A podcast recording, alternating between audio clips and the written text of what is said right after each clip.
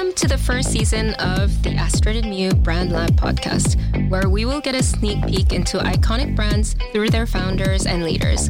We will talk about their personal and professional backgrounds and also talk about various current issues they stand behind. I am your host, Connie Nam, founder of Astrid and Miyu. This is a virtual recording, so please excuse the sound quality. This week, I sat down with Victoria Prew, co founder of Hurr, the Airbnb of fashion. She spoke to me about the inspiration behind the business, importance of tech, sustainability, and some great tips for young entrepreneurs. She's on the Drapers 30 under 30 list, and believe it or not, she's only 26. Please join me in welcoming Victoria. Hi, Victoria. How are you? Hi, Connie. I'm great. Thank you. Happy it's Friday. How are you? Yeah, I'm very well. Thanks for joining me. So, Victoria, I'm going to delve straight in.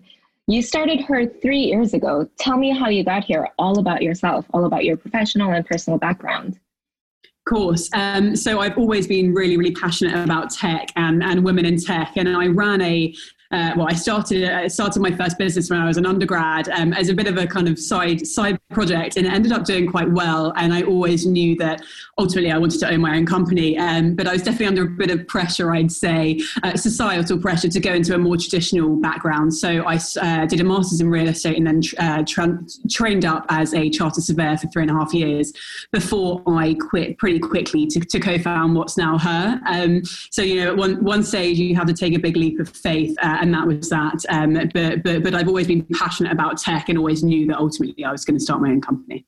Yeah, that's so brave of you. And how did you transition into starting your own business from being a surveyor? Did you gradually do it while you were working as a surveyor, or did you just quit and that's when you started um, kickstarting your idea? Yeah, interesting question. I actually had a few business ideas. Um, so Hurr was very much you know top of the list. Um, I had a number yeah. of other ideas uh, that, that okay, I was working. So you had that. You had you always had that edge.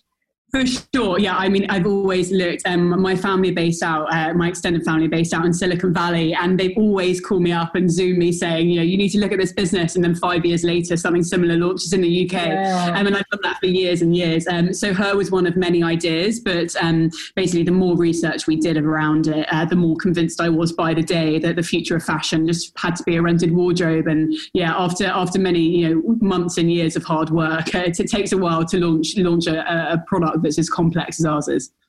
Yeah, and where did the inspiration come from? And what what does Hurr mean? So I guess I'm very much the Hurr customer. I'm a young millennial who, you know, I'd say loves fashion but doesn't know that much about fashion. Um, and really, you know, I, when I was an undergraduate, uh, I guess we never really thought about fast fashion. We never really thought about, you know, the, the footprint of ordering lots of online packages. Um, and then when I started researching the, the, the rental revolution that was booming over in the in the US market and the sharing economy and the fact that there was a whole generation of people that prized access over ownership and you know, we rented cars, we rented houses, and we didn't rent clothes. And the more research I did, the more convinced I was that at some stage, whether it was, you know, the day I started Hurr or three and a half years later, where we now are, that at some stage there was going to be a massive sustainable fashion awakening and, and people were really going to start waking up to, to the impact of fashion that you know particularly on the environment. And, and I wanted to be part of the solution rather than being another fashion brand that was kind of contributing to that problem. So that's where the kind of original idea first came from. Yeah definitely. And what does Hurr mean? Where does the name come from yeah, great question. So, um, Hurr is actually derived from huur, H U U R, which means to rent in Afrikaans, and my co founder is South African. So, uh, we were looking for oh. some kind of link oh. meant something to us, um, but we changed the spelling slightly. Uh, Can you tell me about uh, a bit more about your business model? Yeah, absolutely. So, so first and foremost, fashion rental is not a new idea. Uh, people often say, you know, what you're doing so innovative, um, and the model we have is innovative. But the idea of renting fashion's been around for a long time. Rent the Runway have been in uh, existence for over ten years, and they're now a billion-dollar company. Um, so, so we'd watched the rental revolution really closely, but we wanted to build something a bit different. Um, and our view was, okay, there are all these women across the UK that have amazing wardrobes, but they're sat there, they're idle, they're not being used, they're not being utilized. And rather than us having to kind of, you know, commit to massive wholesale orders to then rent those items, is there something cleverer we could do? Um, so our view was peer to peer is really hard to get right unless you're a tech first business. Um, but if we could get it right and prove that renting between, you know, uh, Sophie in London and I don't know, Claudia in Birmingham, if we could get one transaction right where both Sophie felt happy that she'd rented a dress and made money, um, and the girl in Birmingham uh, had, is happy because she spent £30 rather than £300 on an item that statistically she's going to rent once uh, or wear once, then we'd be on to something good. Um, and so Matt and I, my co-founder, spent uh, just over a year building out from line one of code this, this product that is as functional as Airbnb. And I can touch on the kind of complexities later, but our view was that to get peer to peer rental right, we have to be a tech first business. So that's why we spent so much time and emphasize uh, so much about how, how scalable our product really is. It's amazing that you're empowering women to providing this side hustle to rent their wardrobes. Do you know whether some of these women, for some of these women, this is a full time job? That's absolutely where we, where I see the model and where I want to get the yeah. model. Um, you know, when I look at our kind of top lenders on on Hurr, they're making you know hundreds of hundreds of pounds every month, or also in some cases thousands of pounds every month. So my ultimate mission for Hurr uh, in the next couple of years is for any woman across the UK to be empowered and and to take it from a side hustle that's a bit of extra cash into something where you can run a fully fledged business through Hurr. That's absolutely our aim. Yeah. Yeah, that's amazing. And you said that technology is a big part of the business. What percentage do you think um, your business is fashion and what percentage technology? Well, that is interesting. I haven't been asked that before. Um, I, I'd say probably we're about 80% tech that that's where my real passion lies in terms of you know what i do day in day out and what i care a lot about um, but i'd probably say that in the last couple of months definitely over lockdown we're probably close to, to kind of 75% tech maybe 20 yeah. 25 and fashion because we're growing so rapidly. We're getting lots of new listings, you know, hundreds of new listings every day now. So we're finally, you know, it's a dream come true for the founder that spent so long building just, you know, the first hundred listings on Hurr, the first thousand listings on Hurr. And we're yeah. now at about, I think, five and a half thousand listings uh, that we have on the platform and it's growing every month. So for the first time in, in, in three years since I founded the company, we're having to think much more about things like merchandising and the fashion side. Um, so fashion is absolutely not my background, um, but I'm fortunate to work with people that know a lot about it um, yeah, yeah. to, to steer us in the right direction. You told me a lot about your um, co-founder. Is it Matt? I'm so jealous that you have a co-founder because I know that it's such a lonely journey to be an entrepreneur. Can you tell me a bit about how you met him and how you split your roles and um, how you communicate on a day-to-day basis with your co-founder? Yeah, for sure. Um, so Matt and I are family friends, um, and um, you know, I, would say that in terms of how we work, uh, we are polar opposites. So everything that Matt is good at, I am useless at, and and uh, vice versa. We, we, we very much complement each other in terms of our skill sets. Um, Matt's very analytical, very detail orientated. I'd say I'm much more of an 80% is good enough type uh, character personality type. That's like me. Um, so, so, I think that works really well for us. Um, and I think, um, you know, I, am sure you'll, you'll, know Connie better than anyone. And if you're looking to, to, to raise money, we, we all know the stats on, on female founded businesses. And, and having a male co founder um, has definitely been helpful, I think, in terms of, you know, giving us a bit more credibility in what we're building. Yeah. Uh, Background is very technical, so he studied mm. maths and computing. Um, so we're really, really clued up, and, and, and he's a huge asset on, I say, a much kind of higher level strategic, uh, you yeah. know, thinking point of view. Um, and I'm much more day to day, not very glamorous, doing doing everything else. Yeah, yeah, it sounds like a perfect marriage. and you talked about, um, you know, having Matt being beneficial to fundraising and in the tech world and things like that. Have you um, found any, I don't know, stereotyping or any roadblocks in being a young female founder? Um, to be honest, not really. Um, I think I've always worked in, in incredibly male dominated environments. I come from the real estate industry that, that is, is heavily male dominated. Um, and I think, you know, I did a lot of hard thinking when I first started Hurr about, you know, all the things that could go wrong or the things I'd be asked. Um, and I actually think it's a massive advantage to be a woman in tech. And I think as long as you're really confident about the product you're building and its potential, um, nothing really can stop you. Um, definitely, I've had I've had difficult conversations in the early days. I met a lot of people uh, and men and women um, who, who questioned the idea and whether it would work. Um, and although we're obviously still a very very kind of you know new startup in, in terms of you know how long other rental platforms have been around for such as Rent the Runway i guess i genuinely believe the huge potential that Hurr has and i think that that's the most important thing it's, it, it's backing yourself and then hoping that other people are going to back yeah you too. yeah yeah i can definitely feel the passionate confidence in you so i'm sure that that everyone else did as well and um, yeah. I mean, speaking of a young business, you're only three years old. Hurr is only three years old, but I see you everywhere, and you've got such a big footprint now, and you're now in Selfridges. Um, how, how does that work with Selfridges? How does that partnership work? For sure. I mean, it's a massive, massive milestone for, for us as a business. Um, so we launched our pop up in Selfridges in, in February this year. Um, and, and for us, they were the perfect partner they've always championed those those different really disruptive business models. Um, they've done a Depop pop up, um, who are the big resale marketplace. Uh, Vestiaire Collective uh, also in store. They started as a pop up and are now permanently there. So for us, they were the perfect uh, match, so to speak, because they're the department store in my eyes that that really see the world differently. And uh, so we launched our first pop up there beginning of this year. Um, it went super super well for the first couple of weeks, and then obviously lockdown hit, uh, so we had to kind of put it on hold for uh, a couple of months until we launched it back up a, a, a month or so ago now. Um, and then very excitingly, what we launched last week was Selfridges, which has had lots more press, more press than I could ever have dreamed of. Um, I'm, I'm seeing it everywhere now. so yes, so Selfridges launched their, their their actual their own rental platform through us, um, and the edit. I don't know if you've had a chance to look through. We've got some fabulous pieces uh, on it, and I think you know it, it's a it's a big change for fashion. Um, we're, we're, basically providing high fashion, luxury fashion at fast fashion prices, which is ultimately our, our, our mission for yeah. Hurr. Um, so super exciting. Early stages in terms of um, you know proving it out and, and getting people renting but but but it's a massive win and I think testament to, to the rental revolution and the fact that hopefully it's going to be here to stay. Yeah definitely. What are some other milestones that you've had that you're proud of?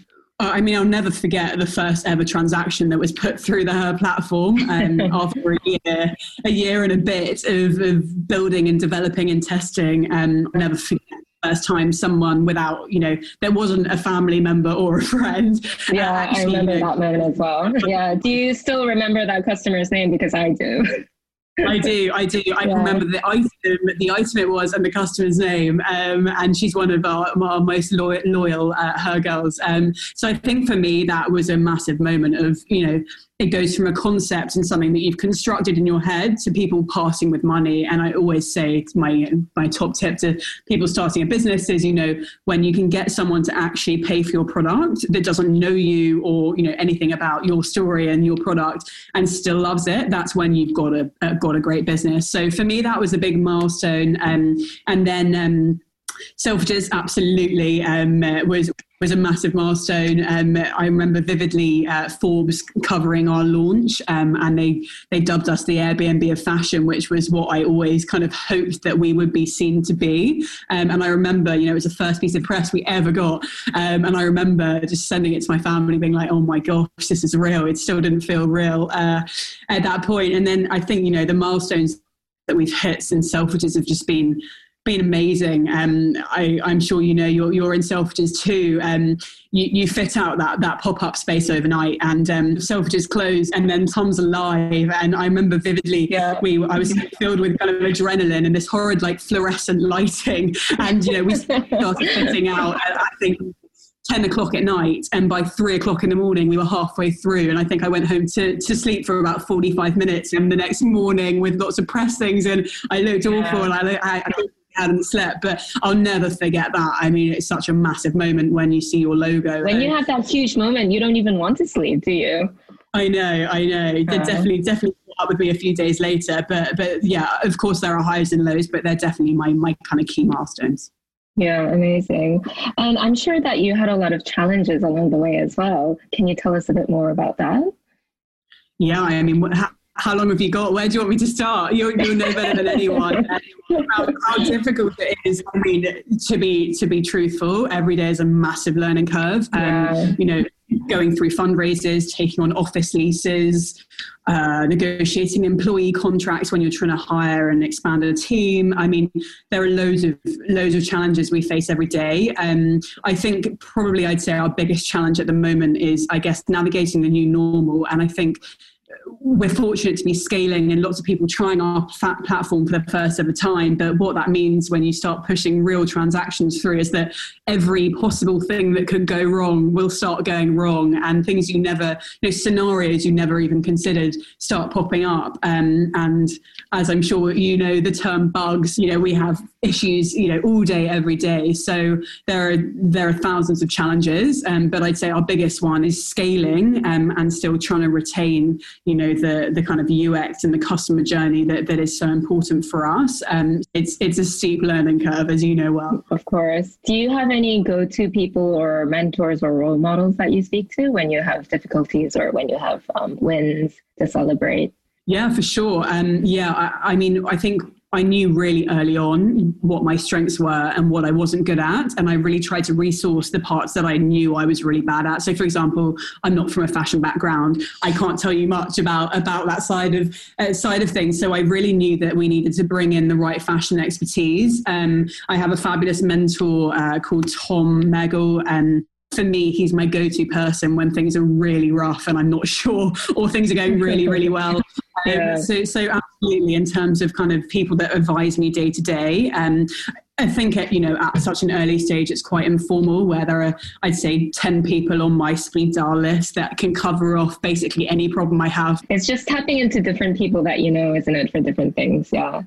You've touched upon sustainability many times um, during this podcast, and it's been a huge inspiration behind Hurr. Who do you who do you look up to as a brand? What other brands are do you think um, are doing sustainability really well so we are sustainable at our core i guess three three and a half years ago i founded the business mm. because we are a circular economy business and and you know we hope that we're, we're trying to make fashion more, more sustainable so we're very very much part of that conversation um, i'd say in terms of businesses that i've looked at um, I, am really impressed by by the innovation of, of resale platforms so from the more luxury end of the vestiaire collectives through to mm. the cooler you know, zillennial-led businesses such as Depop. Um, I think the, the, cleverest thing that resale platforms have done is kind of debunk the myths on secondhand and make it cool and make it aspirational. Um, and I think you know, re- resale is much more established than rental is, is as a behaviour. Um, but my absolute goal is to kind of you know uh, take take after and take inspiration from how well those re- resale platforms have done, um, yeah. and and work out how we can build something similar. Because you know five ten years ago you'd probably never bought a secondhand bag um, or, or, or, not you know as, as an everyday occurrence or as something you did a couple of times a, a week or a month and you know t- talking from personal experience I, I use Depop probably you know three times a week to scroll through on my commute home I personally find them incredibly inspiring about how they've yeah. created a business uh, as successful as they have done and scaled so well, um, whilst doing something that ultimately isn't kind of contributing to, to the, the fashion waste problem that we all know so well. Yeah. And what are some small steps that brands can take to become more sustainable? Because sometimes sustainability seems like a huge buzzword and a lot of brands don't know where to start. For sure, I, I, I completely agree. I think you know what is sustainability, what is greenwashing, what what is you know conscious consumerism. These are all terms that are really thrown out and actually quite difficult to to identify and to understand. Um, so I say if there was a, a small business positioning themselves as sustainable, um, the most important thing is thinking about every part of that supply chain and sustainability at every part of that supply chain. Um, I've met with lots of businesses that have great products, you know, uh, antique jewelry, say, uh, but the packaging is plastic. So I think just really thinking about everything. Who are you using as your delivery partners? Uh, what about offsetting your CO2 on, on deliveries? Who is your packaging? You these are just conversations. And I think if you're really positioning yourself in sustainability, you need to be prepared to have all of those answers um, to, to be able to back it up.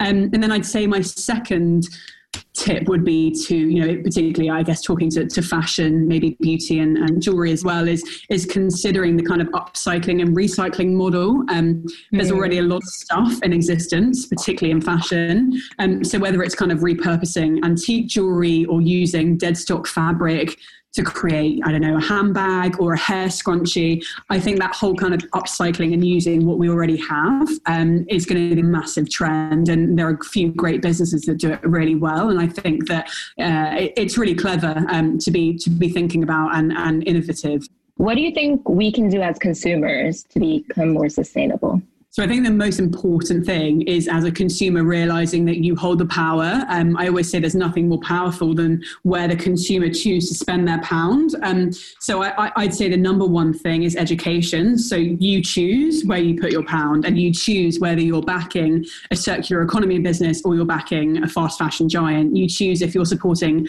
a female led small independent startup or a huge global conglomerate. That is the consumer's choice. Um, so I think the more education a, a, customer can do to, to shop independent, to really just consider their purchases more than ever, um, is probably the best place to start. Um, so there's a big industry uh, focus on, on, on thinking about what we already own and love, uh, whether it's jewelry or fashion, and how you can style things differently and you know swap with friends or rent or buy things secondhand. So um, I think it's an exciting time, and actually the great thing is consumers, I think, in a kind of post-COVID landscape are really just waking up to the brands that you know do good and that they want to support, and and the brands that are coming under a lot of scrutiny. I'm sure we've all seen the the horror stories yeah, of fast fashion yeah, in front of every paper. Um, so I think the most important thing is f- from a customer point of view, knowing like who to support and, and what to support. I personally love supporting cool and you know vintage sellers on ebay where i know that even a 20 pound purchase of a vintage top is going directly to that person that i've you know watched their story. You know there's nothing more powerful. And i think those kind of instagram led brands um, i hope i pray that they're going to be be the winners out of lockdown. I love browsing through etsy going through vintage shops. So i completely I agree love, with that. I love Etsy. I'm addicted and homeware. Yeah, me well. too. Yeah, me too. and I and I guess finally going on to Hurr and renting or renting your own wardrobe as well, right? Exactly. Yeah, and how do you make sure that everything's safe during this um, lockdown and the pandemic? We've always actually been quite clear about our guidelines in terms of in terms of rentals happening through our platform. So it's always been a requirement before you send out an item on rental uh, that it has to be professionally dry cleaned before it's sent out and then after it's been worn. Um, so our, our guidelines on that haven't changed much. And um, I think what we've done as a business is is really just trying to clearly communicate to the customer that renting is still safe, that we have all the processes, particularly in store, um, that, that, that, to make sure that everything is adhered to the to the highest standards um, we introduced contact free deliveries um, through a courier partner during lockdown. Um, and I think the job of any brand or any founder is is to work out what those key concerns are and be able to address them from a from a consumer point of view um, and and just be really open and honest about you know what the challenges are and um, and what people expect and I think my customer success team have been really really vital in that as well um, in terms of just really planning uh, what that looks like from a customer point of view and just answering any queries. Um, yeah. We have a, a really super like response rate on our chatbot, which I'm really, really hot on uh, on our team being able to do because you know we're all navigating this new normal. And if I'm a customer and I want to rent a dress, I expect my questions to be answered and you know for every FAQ to be clear. So so I'd say I've really, really focused on that. Yeah, openness is so important, isn't it? Especially now with the lockdown. Yeah. And finally, I'm sure you're a huge inspiration to a lot of young entrepreneurs that are starting out. What would be your advice for young entrepreneurs trying to set up their own fashion business or, or a tech business, I guess, because it's 75% tech for you? For sure. Um, so uh, I always remember the first difficult conversation I ever had about about Hurr when it was very much just an idea. Um, and and someone said to me, why are you the right person to be building Hurr? Why are you the right person to be building that business? And I'd never really thought about it, questioned it. I, I, guess, you know, I had the idea, it's my idea. I think I'm going to be able to do a great job at it. And then I went home and thought, okay, how can I actually prove to anyone, whether it's a customer or an investor or anyone, that I am the right person to build that business. And, and that credibility is something that comes with time. But I think you need to be really clear as a founder, um, even if it's not, you know, I come from a, a very different background. So proving that took time. Um, and I think you, you, you become credible when you prove that out. And so I'd say number one, how can you prove that you're the right person to be building that business?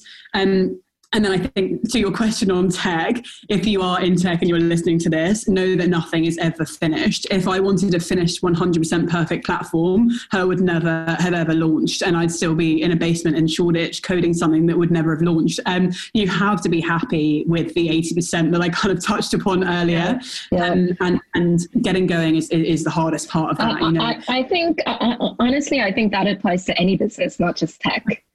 Exactly. I, whether it's fashion, whether it's you know your business, it, it is never going to be perfect. And I think that it's a it's a particularly female thing to want everything to be perfect before you launch. And I meet entrepreneurs or, or people that are starting out um, a, a lot, a lot, um, and and everything's got to be perfect. They've got to have that you know brand book in place.